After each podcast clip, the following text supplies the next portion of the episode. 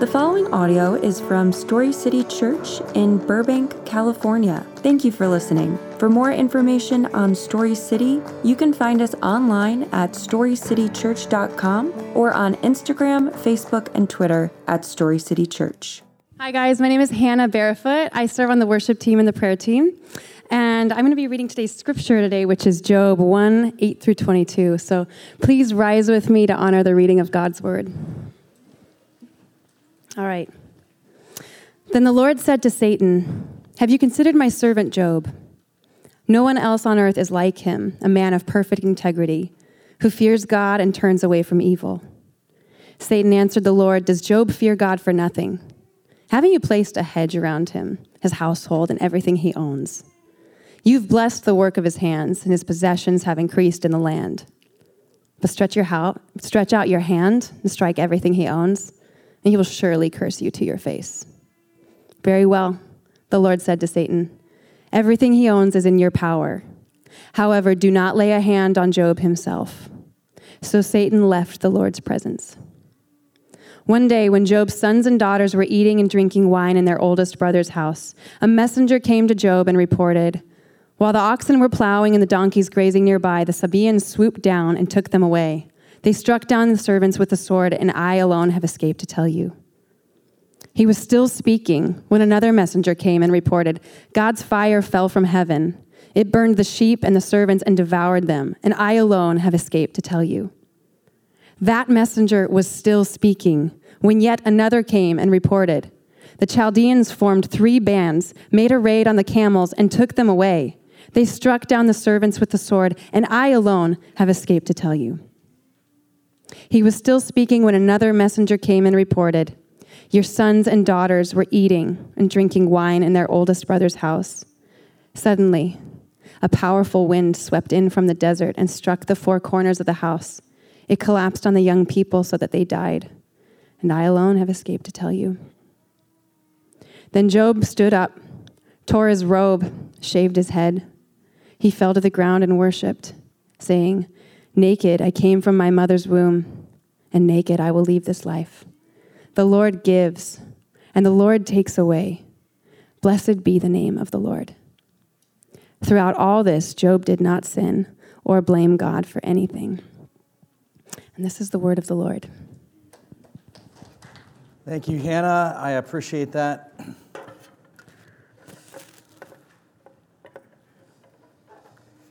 Alicia, talking about um, giving, I'm reminded of something that my last church used to say. They used to say, God loves a cheerful giver, but he'll take money from a grump.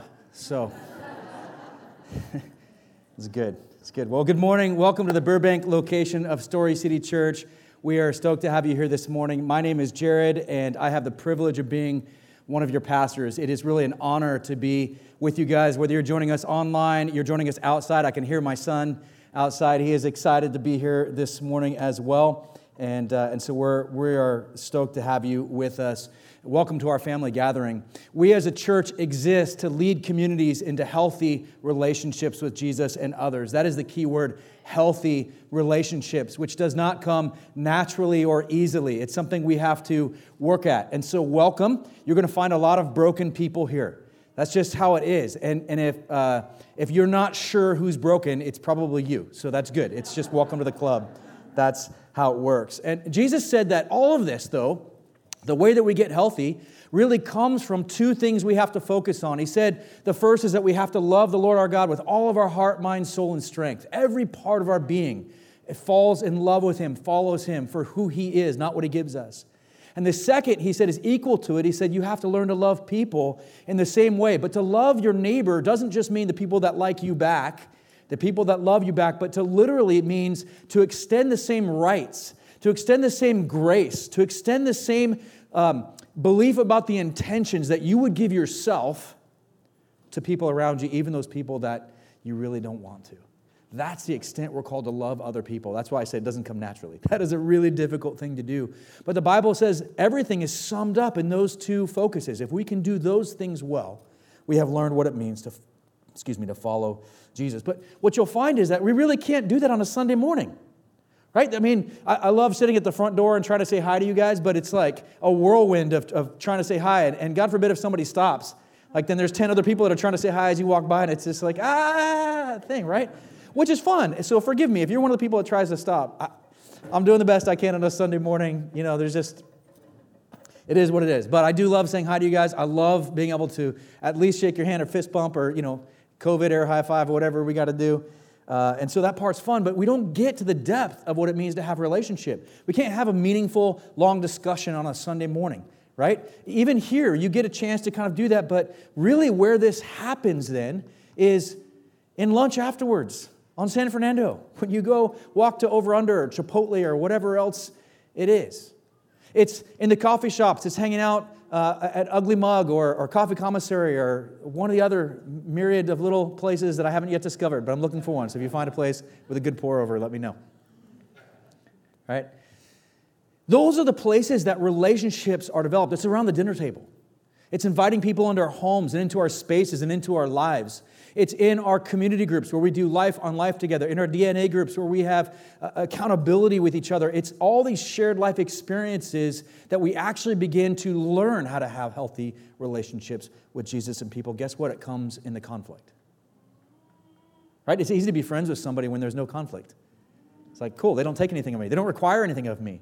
But how easy is it to be friends with somebody when it's this constant battle? That's really where true friendship, where true brotherhood, where true sisterhood is made, though.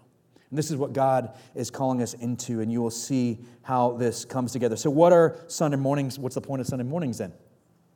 Uh, this is where we, we, we come together and celebrate our wins.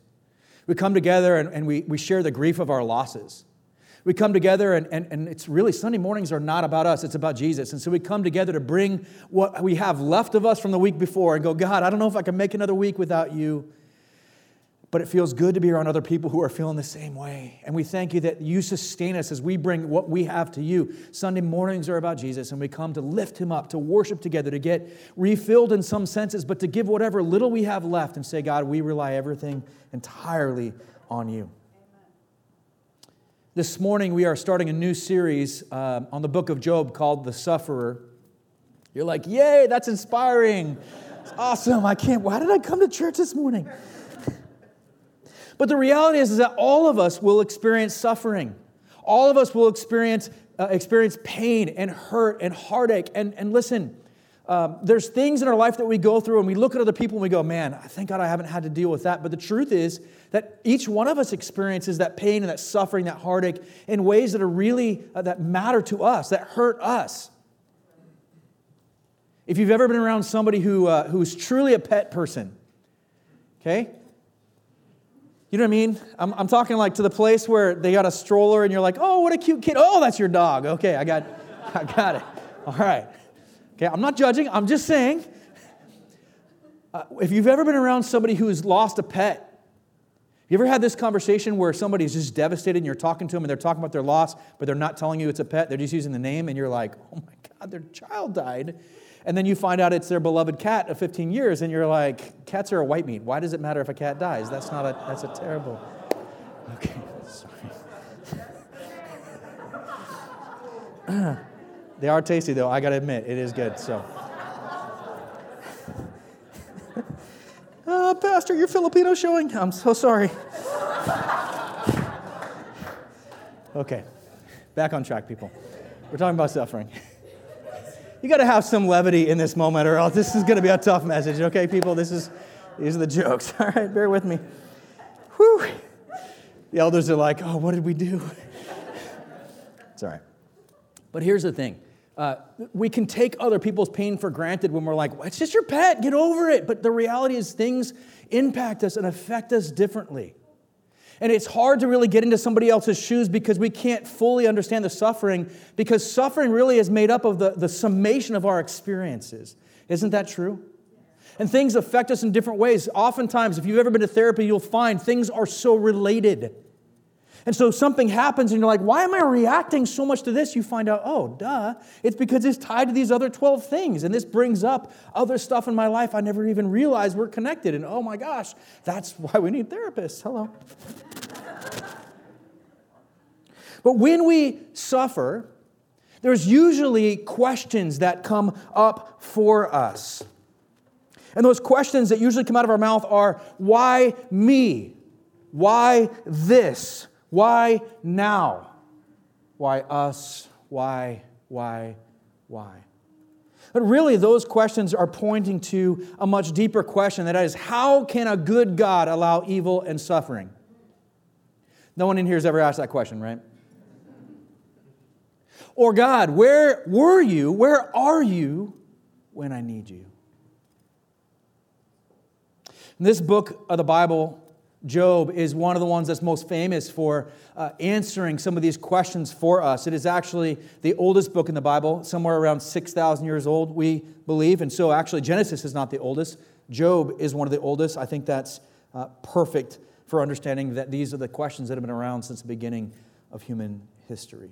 Now, some people believe that the book of Job is allegorical. I, I don't believe that. I, I think this book is, is real. I think it, it's intended to help us understand both the character and nature of God and the character and nature of mankind. It's found right before the Psalms, and so if you open your Bible up to the middle, you're going to find, uh, I do recommend a, a, physical Bible. It's really good. Uh, uh electronic Bibles are great, they're awesome because you can carry them everywhere. It's usually on your phone. But there's something about a physical Bible that helps writing in it. I promise you don't go to hell for writing in your Bible, okay? God does not strike you the lightning for. It's really good. Highlight, underline, write notes to yourself, write questions to yourself. Did you know it's okay to question God? This is a perfect book to start with if you haven't. And so write those questions down and watch what happens. God answers those questions over time. And what's amazing is as you begin to read the Bible, as you wrestle with it, you'll come back to those questions and God will have answered those for you, and it becomes a sense of victory for you. Or you'll find that the question still hasn't been answered and it pushes you deeper into a relationship with Him. Ultimately, that's what I'm hoping will happen with this book. We're not going to teach through the entire book. In fact, I'm only really taking three portions over the next couple weeks out. I'm going to take the, the beginning portion of what kicks this book off. We're going to take the response of his friends and what they say to him about his suffering. And then lastly, we're going to get to God's answer and what God tells him in the storm. And so I'm kind of highlighting these really key moments in the book, but what I want it to do is push you deeper into the Word. I want it to push you deeper into reading Job. The next time that you suffer or struggle or are facing trials, I want you to go look at Job, and now you'll have a framework and understanding after this series to look into it, but I want you to wrestle for yourself. Why? Because there's something that happens in that wrestling. Something that happens in that reading. I can't answer all the questions of your heart. I never will be able to, especially not in 30 to 35 minutes on a Sunday morning. But if we can push each other deeper, if we can challenge each other to go deeper into who God is in His scriptures and to wrestle with God and know it's okay and to bring others into that wrestling around us, we will find that we will have a much deeper relationship with the God of all the universe. Amen? It's okay to respond too, all right? It's, it's good. You can talk in church, it's all right. The other thing I want to say before we get into this is this passage kind of sucks. Like, this is not the easiest passage for a pastor to stand up and be like, I can't wait, I'm so excited. God and Satan are talking in a room. And Satan's like, Yeah, God, this guy doesn't really love you, it just loves your stuff. And, God's like, Sure, have at him, go for it. Like, that is not the most enjoyable passage for a pastor to be like, Woohoo, I'm looking forward to that Sunday. And, and part of the problem is because I can't really answer the questions for you. No one can, because no one can truly understand God.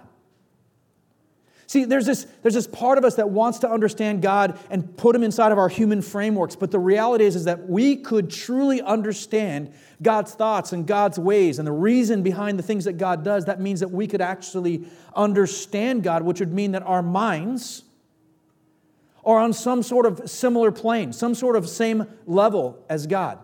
That the smartest among us could think in the ways that God could think, or at least we could build tech that would help us to think in the way that God could think. But if it is as God says it is, in Isaiah 55, 8, and 9, God says, For my thoughts are not your thoughts and your ways are not my ways. This is the Lord's declaration. For as heaven is higher than the earth, so my ways are higher than your ways, and my thoughts than your thoughts. If it's like that for real, then we cannot fully understand or comprehend the how and why of what God does, even if He condescended Himself to come and explain it to us. We couldn't. Now, it doesn't make us feel better, right? You're like, whoo, this is encouraging already. But it's something we have to consider when we start wrestling through these answers. When we're asking God why, we have to understand that we cannot comprehend the entirety of who God is and why He does things. And so there is this sense of keeping that in the back of the mind as we ask these questions. Now, speaking of not making us feel better, let's dig a little deeper into this exchange between God and Satan from our scripture today. Now, I can't speak for all of us, but if you've been a Christian for any length of time, I know there are people here who have not. You're still checking out this Jesus thing. That's awesome. I love it. But for those who have been Christians for any length of time, we have this tendency to sort of gloss over scripture, to like trivialize the moment. And so here we have this story of, of, of God and Satan meeting together. Satan makes an accusation, says, God, he doesn't love you for you, he loves you for your stuff excuse me, and he says, if you take all that away, he's not going to love you. He's not going to be a righteous man. And so God says, okay, go ahead. And you have this taking away of stuff. Now, we forget the society they lived in doesn't look like our society. And so, what I want to do is put this in a modern perspective. Now, this is just Jared. This isn't the Bible, okay? I'm just going to rephrase this in a modern way. This is just my interpretation of what this might look like. So, it's not a new version of Scripture, okay? So I'm going to modernize, modernize verse 13 to 19 for your under family. Now, for, for this. Now, I want you to imagine with me for a moment. Imagine with me you have an amazing life. Okay? You're married, you have four kids. They're incredible kids. They went to the best schools, they got the best grades. And now they're in society, they are super successful and super productive. They are in, and they're well respected in what they do. I said, imagine. It's okay. you own two businesses that have done very well, and you are known as much for your business acumen as you are for your generosity with time and money to every single person that enters your sphere. You are well loved and well respected because not just how successful you've been, but because you do it with a sense of humility and generosity. You're a pillar in the community.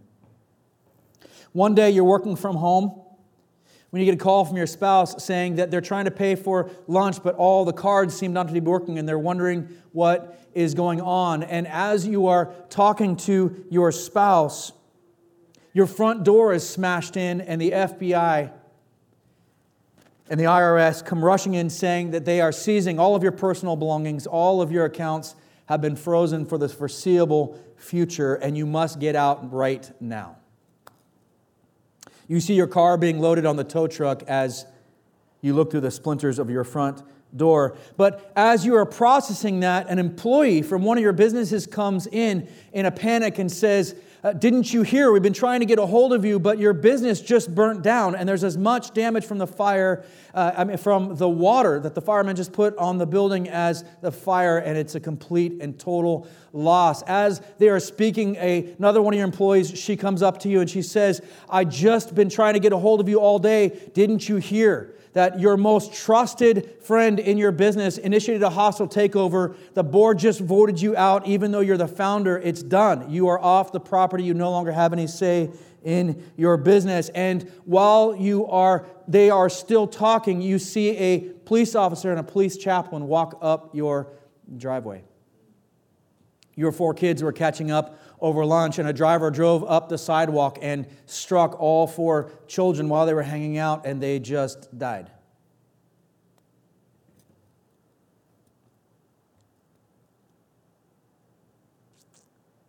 As you go to sit in your favorite chair, the agents grab it and walk out.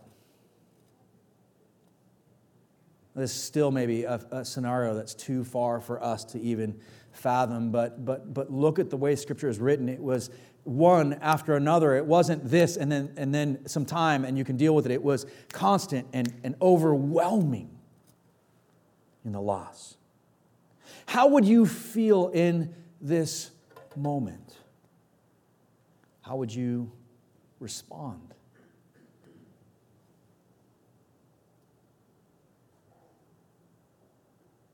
As we begin to process through our own suffering, or even sometimes it's not even us, sometimes it's the suffering around us, the people around us, there are some things that are beneficial to recognize that this is hard. There aren't easy answers for this. It's not like I can stand up here and be like, hey guys, A plus B equals C, and then we're all good, right? No more suffering, it's all happy. It doesn't work that way, and we know it doesn't work that way. There's something wrong inside of us. Listen, one of the reasons this stuff sits so, uh, so un- it's so unsettling for us is because we were not created for this. There's a reason that death doesn't sit right for us because we were not created for death. And so it's always, I love the movie The Matrix. He says it's like a splinter in your mind. You know it's not supposed to be there. Suffering and pain and death is like this splinter that we know is not supposed to be there.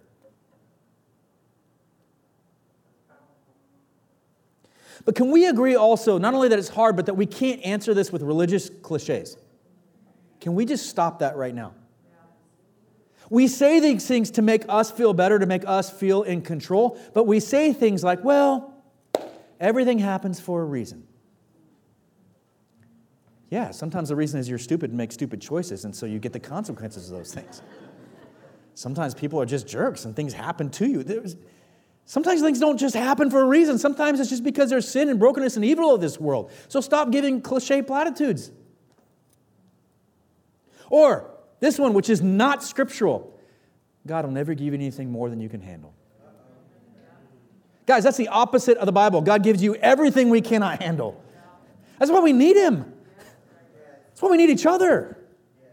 That is the premise of the gospel that we couldn't do anything ourselves. And yet we still give these answers like, you got strength in you. Don't worry, all you need is yourself. Just try harder, work harder. And these type of answers actually take us away from the healing process instead of letting us sit in the process of pain. Let me say that again. Those type of answers take us away from the healing process instead of letting us sit in the process of pain. And so if you're taking notes today, this is the first observation we must avoid pat answers. We must avoid pat answers, canned answers, just cliche answers. We must avoid those answers. When suffering strikes, there are two ways that people tend to respond. The more religious person says, What am I doing wrong? Why is God punishing me? Those of us who call, fall into this category, the only answer then can be, well, I just need to have more faith. I need to work harder to show God that I'm worthy of His blessing. Or there must be something wrong in my life. I need to, uh, to inventory. Let me go back through my 12 steps. I need to inventory something so I can figure out what it is that I'm actually failing God in. If I just clean that area up, then God will restore His blessing to me. And if I do, I won't be sick or broke anymore. The more cynical people say, see, this sickness or this poverty or this pain is going on. It proves God doesn't exist, that He doesn't care about you, or that He's incompetent at best. These are the approaches of both moralism and cynicism. But immediately, the book of Job shows this is not correct.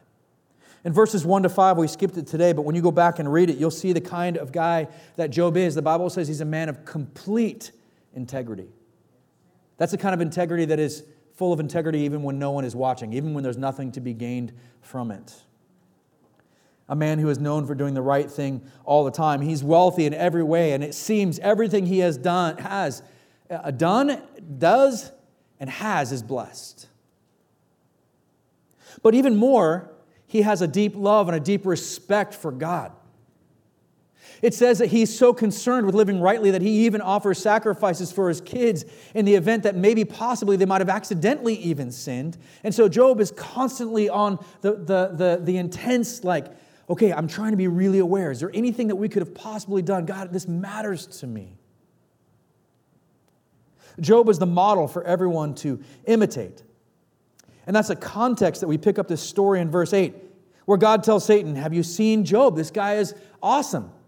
And Satan responds, Hey, again, he's only awesome because you gave him these fantastic gifts. I mean, who wouldn't be awesome? You've blessed the heck out of this guy. Take that away and he won't even love you. God says, Fine, take his stuff, but don't touch him. And Satan comes in and obliterates everything that God has. I mean, everything that Job has. Now, the story goes on, right? From there, uh, if you haven't read it, the story goes on from there. Job remains faithful to God, and Satan comes back and says, Well, you know, it really wasn't his stuff. It's really his own life that he values. And God says, All right, you can make him sick to the point of death, but you can't kill him. He's still mine, right? So Satan goes in and he screws with his health. He ends up pretty bad.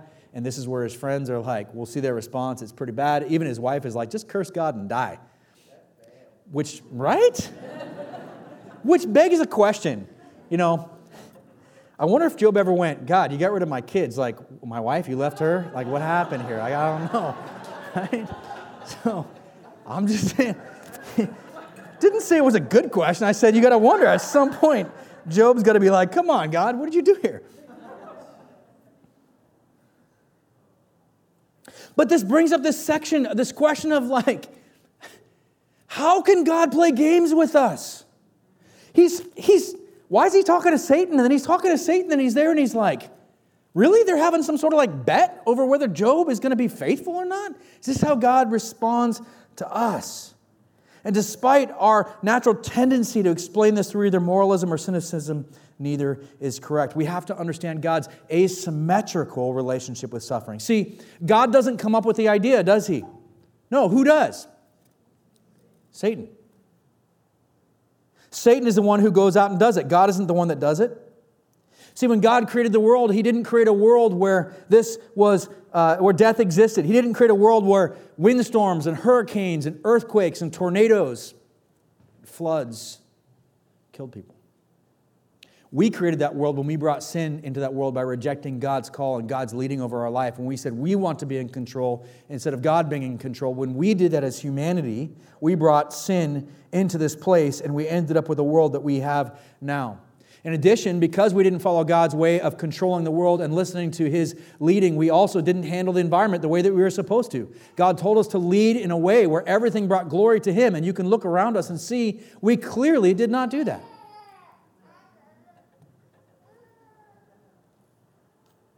God does not actively, directly generate the suffering. But notice, he is in complete control. Satan still has to ask God for permission. Now, what does this mean? This is hard for us to understand, but we don't see two equal forces opposing each other. I think a lot of times we see the, the, the portrayal of God and Satan as equal and opposite. And they're, they're waging this war that, that's like, gosh, who's going to win? But the truth is that Satan is not in any way over God, that there is nothing he can do that, that God cannot overrule. Amen? Yeah.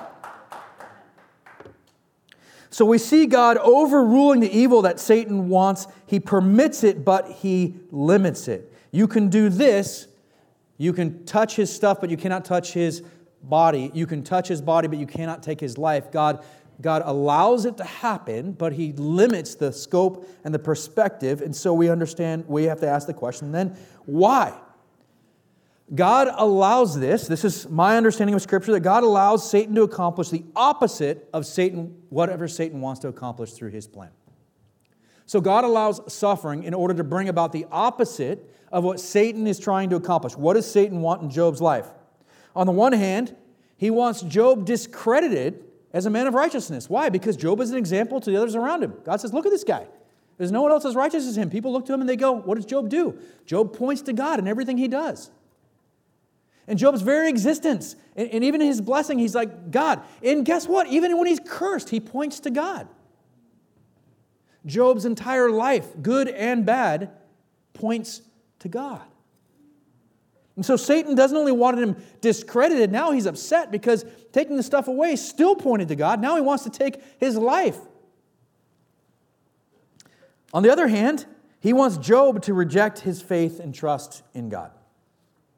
You don't even have to know the story to know that it didn't work. God hates evil, he is against it, but he permits it in Job's life only to the amount that it gives Satan the amount of rope Satan needs to hang himself. Satan is only allowed to do what he does in order to bring about his own destruction. This tells us two things, right? What did Satan do? Satan's like, hey, let's make a public spectacle of Job. And what did that public spectacle do? Job didn't renounce his faith. In fact, we, there's something incredible you're going to see later. We're going to talk about this again. But the word that Job uses for God in chapter 1 is a different term that he uses for God in, in chapter 42. After God responds to him, the term that he uses for God is an intimate relationship to God. The beginning is God as creator, as master, as Lord. The last word he uses for God is my Savior, my personal God. There's something that happens to Job in the midst of this, and God is honored through this suffering. And so, what Satan wanted, the exact opposite happened because of what happened that God allowed. And so, Satan is only allowed to do those things to bring about his destruction. Again, this tells us two things. This is probably the way that God works in our lives. That God allows pain and suffering. He doesn't cause them, but He allows pain and suffering to happen in our life in order to actually defeat the, the purposes of evil to bring about in us the things that God wants to bring credit and glory to Him, to lift up His name so that our lives can be an example to the goodness, the faithfulness, the mercy of God. But the second thing, and this is a spoiler alert for the entire book, Job never hears why he suffers. There is never an answer given. There's a whole answer of God in the storm to Job where God answers Job's uh, hey, God, where are you? What's happening here? But listen, there is not one single time in this entire 42 chapters where you get a reason why.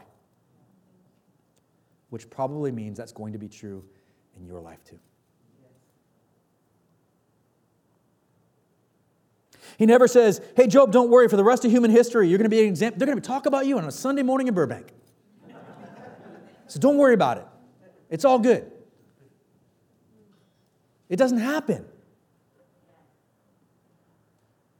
The moralist says, Oh, the reason you're suffering is you're not living right. You need more faith. The cynic said, See, God is out to lunch. This is all on you anyway. Both of those are pat answers. These are answers we tell ourselves to feel like we're feeling in control. The truth is, all sin comes down to control.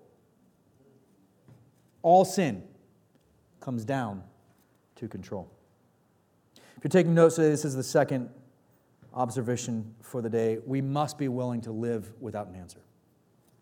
We must be willing to live. Sorry, that's probably my fault. Live, not leave. You can leave without an answer. You're probably going to leave here without an answer too. I'm just saying. I type really fast sometimes. Like, we must be willing to live without an answer. The moralist just says, if you do this and this and this, God has to bless you, right? Like if you show you're worthy of blessing, God has to. He's, he's going to be manipulated by you, and He's going to have to bless you. All you have to do is work to make your situation better, and God's going to meet you halfway. You hear this, crud, when you hear this statement God helps those who.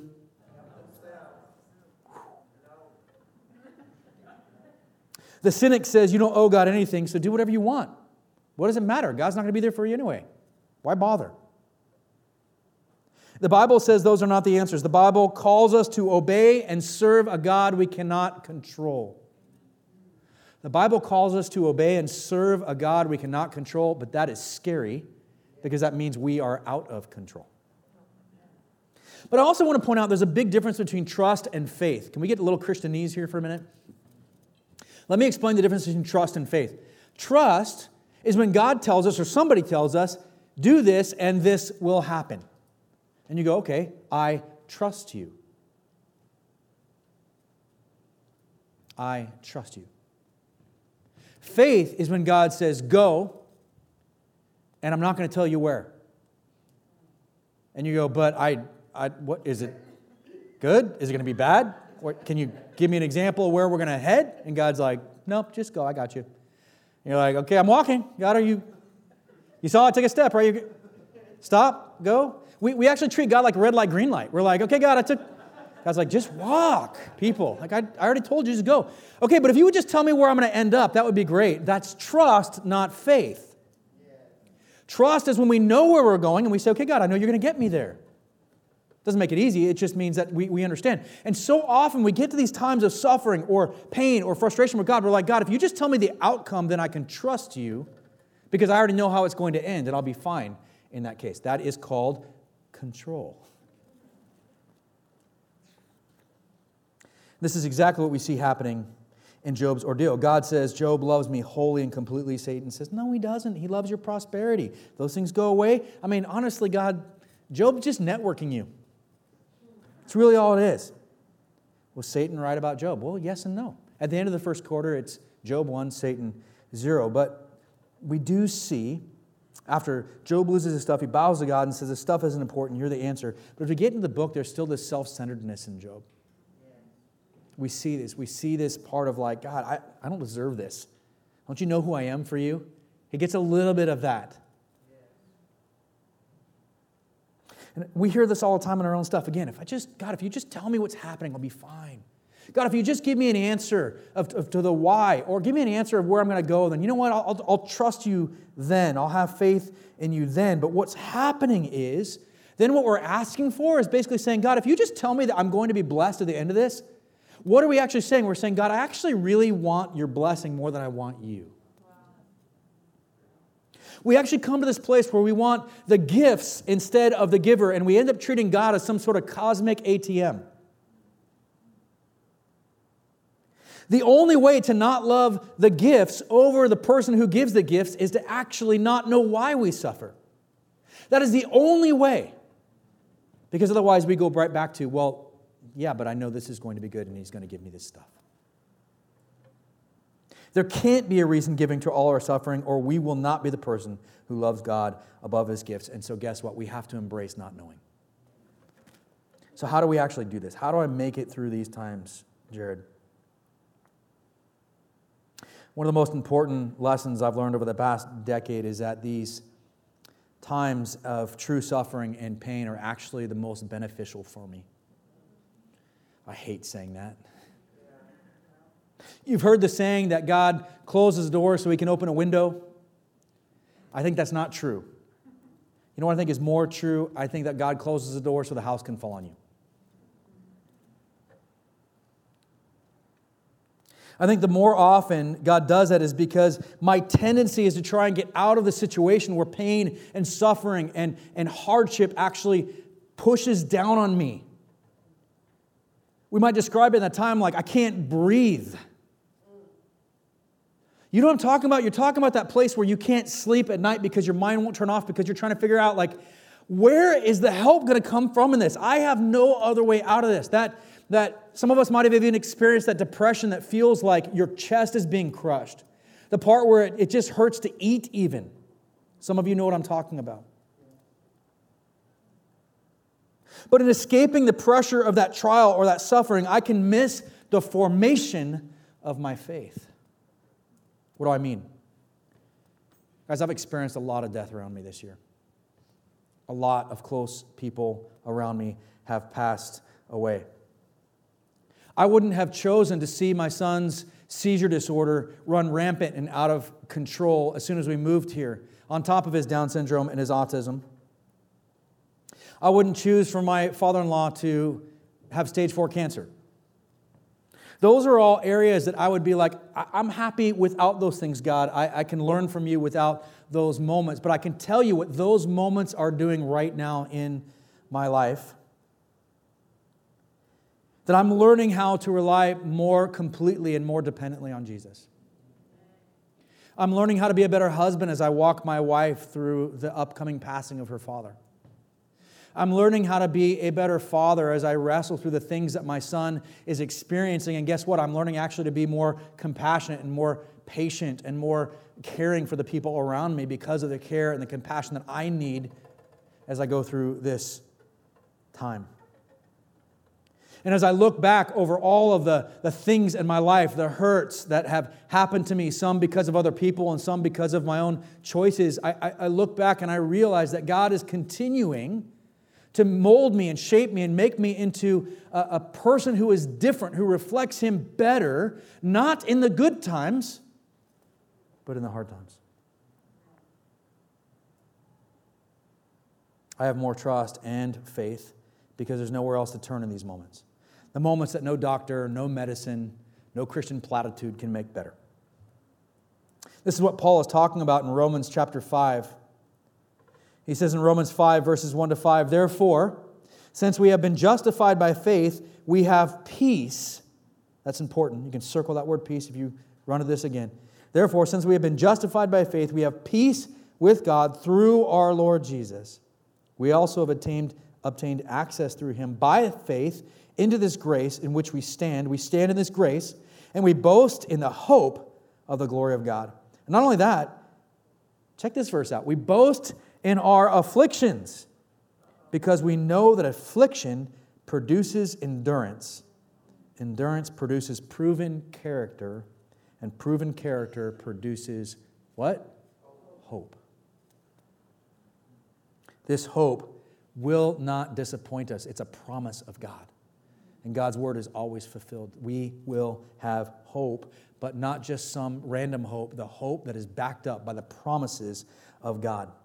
Because God's love has been poured out into our hearts through the Holy Spirit who was given to us. James says the same thing. James chapter 1 verses 2 to 4 says, "Consider it great joy, my brothers and sisters, whenever you experience various trials." because you know that the testing of your faith produces endurance, and let endurance have its full effect so that you may be mature and complete, lacking in nothing. Jesus isn't just saying, hey, hang in there, everything's going to be fine. He's saying the process of suffering is not something that he creates, but that he will use. Even though the enemy means it for evil, God will work it out for our best good and for the good of the kingdom of God. Amen? The suffering that we go through is important for the development of our faith and the working out of our salvation. Does it make it fair? No, it does not. Does it make the thing that happened to us good? No, it does not.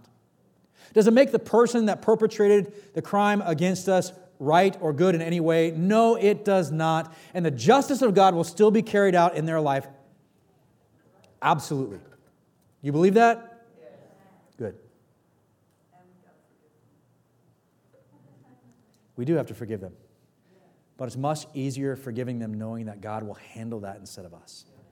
That they will face what they need to face because of God's justice. And listen, anything you can imagine happening to somebody that's hurt you, Jesus bore on the cross.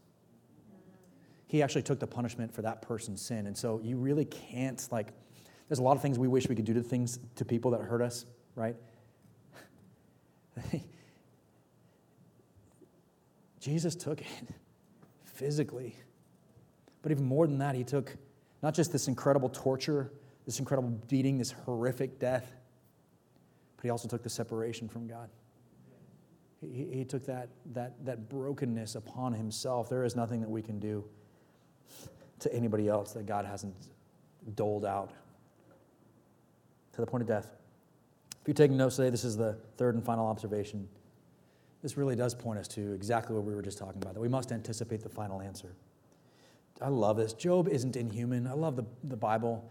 It's so real, it's so messed up. There's so much junk in here. If you don't know where it is, I'll help you find it. There is plenty of junk in the Bible. Job tears his clothes and cries out, and the Bible doesn't call it sin, right? The Bible isn't expecting us to be like, all right, everything's great. You know, Job, I lost my kids. That's okay. I'll go make some more. Woo. He doesn't just say, oh, well, right? Job puts everything in the proper perspective. He, he enters a sense of true grieving and humility. I love the way it describes it in verse 20. Job tears his clothes. This is a sign of deepest grief, deepest sorrow, and even repentance. He shaves his head, which is usually tied to a vow, saying, God, I, I am all yours. And he falls to the ground in worship. Falling to the ground does not indicate somebody who is in control, does it? He falls to the ground. It's absolute grief and helplessness. And yet, amid these horrible things, Job worships God. How does he do it? He states what's true. He states what's true. It's like he must literally remind himself of the truth, or the torrents of pain will actually wash him away. When Job reaches the end of himself, he says, I came to this earth with nothing and I'm leaving this way. He's like, I'm out. I got nothing else. God, I can't go on. You notice that statement, I'm leaving? Job is like, there's, not, there's nothing more. This is an end. Job is going, I can't even live anymore. I'm in this place where there is nothing left for me. Don't gloss over that. But he says, Everything I have is a gift of grace. God gave it to me. All these things were his from the beginning. Who am I to complain if he takes them away? Listen, we cannot have the Job of verses 21 and 22 if we don't have the Job of verse 1. The man of righteousness who loves God. we have to have a relationship with God. We have to love and fear God. There's a deep lesson for us in this. If we build our life and reputation on our things or the people around us, then when suffering hits, it will pull us away from the very foundation of who we are. It'll make us more angry, depressed, and bitter. But if our life, if our identity, if our security, if our worth is based on who Jesus says we are, and the value is built on who God is, then suffering drives us deeper into the source of our joy. It drives us deeper into a relationship with Him. But see, the lie of Satan is he doesn't want us there. He wants to discredit us and those around us by saying God will not be here for us. And so the lie of Satan is that if we give ourselves totally to God, he will betray us, that we cannot trust him. That he won't just take everything from us, he'll abandon us too. We buy into this all the time. It's actually the reason that we want things and security so that we can actually, uh, and comfort and success, because we want physical proof that God cares about us. When these things are inconsistent or uncertain, we turn to God and say, See, I knew it deep down, you didn't care about me. That's Satan's lie. Look at the suffering around you. Look at the suffering of people there. God isn't consistent. God doesn't care. God isn't there. God doesn't know how bad it is for you. You don't matter to Him. But those things, comfort and security, blessing are not the things we need to look at to see that God loves us. The question we will always have to address in our lives is do we believe that God is who He says He is? Do we believe God is who He says He is? But we can't answer that question unless we have a relationship with Him in the first place. Without knowing God, Job could never have had faith in Him. In verse 22, it says, Throughout all this, Job did not sin or blame God for anything. That word blame is actually like a legal term. It means more like bring criminal charges against. Job recognizes God's sovereignty and control, even as Job grieves and hurts. And it's Job's trust and faith in God that leads Job to experience both hurt and loss and pain at the exact same time he worships. You notice that worship doesn't come afterwards. Worship doesn't come when things have been made right. Worship comes right in the middle because Job knows this is the only place I can turn. Worship and pain are not exclusive, but they can coexist together because of love that Job has for God. But there's one more aspect to this we need to address, and then we'll finish up. When Job suffered, he was only relatively innocent. Like us, Job was born into sin. We were born spiritually dead. The Bible says that we, we can't wake ourselves up. Only God could have raised us to life spiritually. And even though uh, it talks about Job being a righteous man, that doesn't mean that he didn't sin. Job still had sin. And so Job had this born into death part of him, but he also made his own choices that were against God's will. And so he, his own choices brought him sin as well. Jesus was the only truly innocent sufferer the only one who was completely and perfectly sinless. Job felt like God abandoned him, but Jesus was completely abandoned. Jesus obeyed God completely and fully, and yet God sent him to the cross on our behalf. Jesus served God truly for nothing in return. He did it for us to bring glory to God by bringing us back into relationship with the Father. That is our proof that God loves us, that we have what we need. That is what we need to look at to see that God is faithful and consistent and real. That's the final answer. Amen? Amen? As we transition from our message today to a time of communion, I want us to stop and think about the truth that I just presented. Jesus was the only truly innocent sufferer, the one who was perfectly and completely sinless. Jesus obeyed God completely and fully and thoroughly, and yet God sent him to the cross on our behalf. That Jesus served God for truly nothing in return, doing that for us to bring glory to God by bringing us back into a relationship with Him. Would you take a moment this morning before you take the bread and the juice and go back to your seat and take that with your family or your community group, your DNA group? before you take that in community, would you take a moment and think about what it means that Jesus was so innocent and yet took that death, that pain, that suffering on himself. Would you have a conversation with Jesus in your heart over that truth? Then feel free to participate in communion as the Lord leads you. In a moment, we're going to pray over communion, but I want us to stop and think about some real suffering happening in our world right now. Right now, there are Christians in Afghanistan who are literally running in fear for their lives. There are families, men and women, children who are dying afraid for their lives without power, without food in Louisiana, suffering from the hurricane aftermath, the same in New York. There is still many, many, many people in Haiti that are absolutely devastated right now.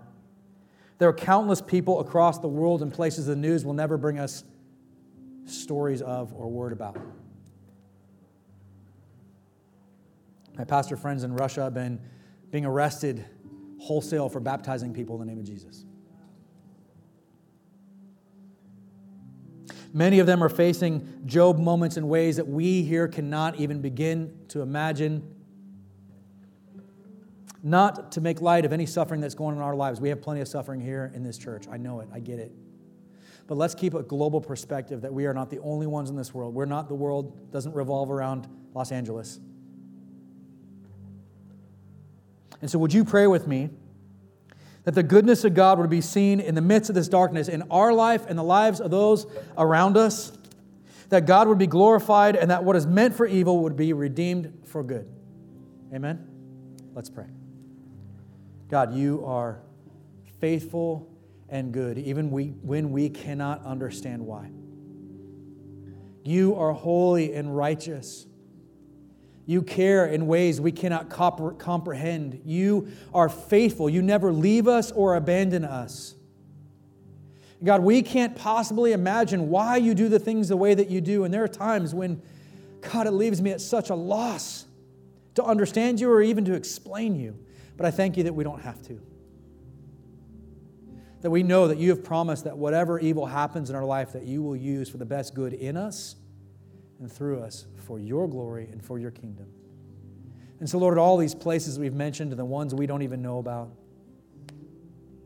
for the lives in this church, in this city, in this community, in this state, for the lives in this country and all over, Lord, would you continue to be the light in the darkness? Would you allow your church to stop talking and be your helping hand?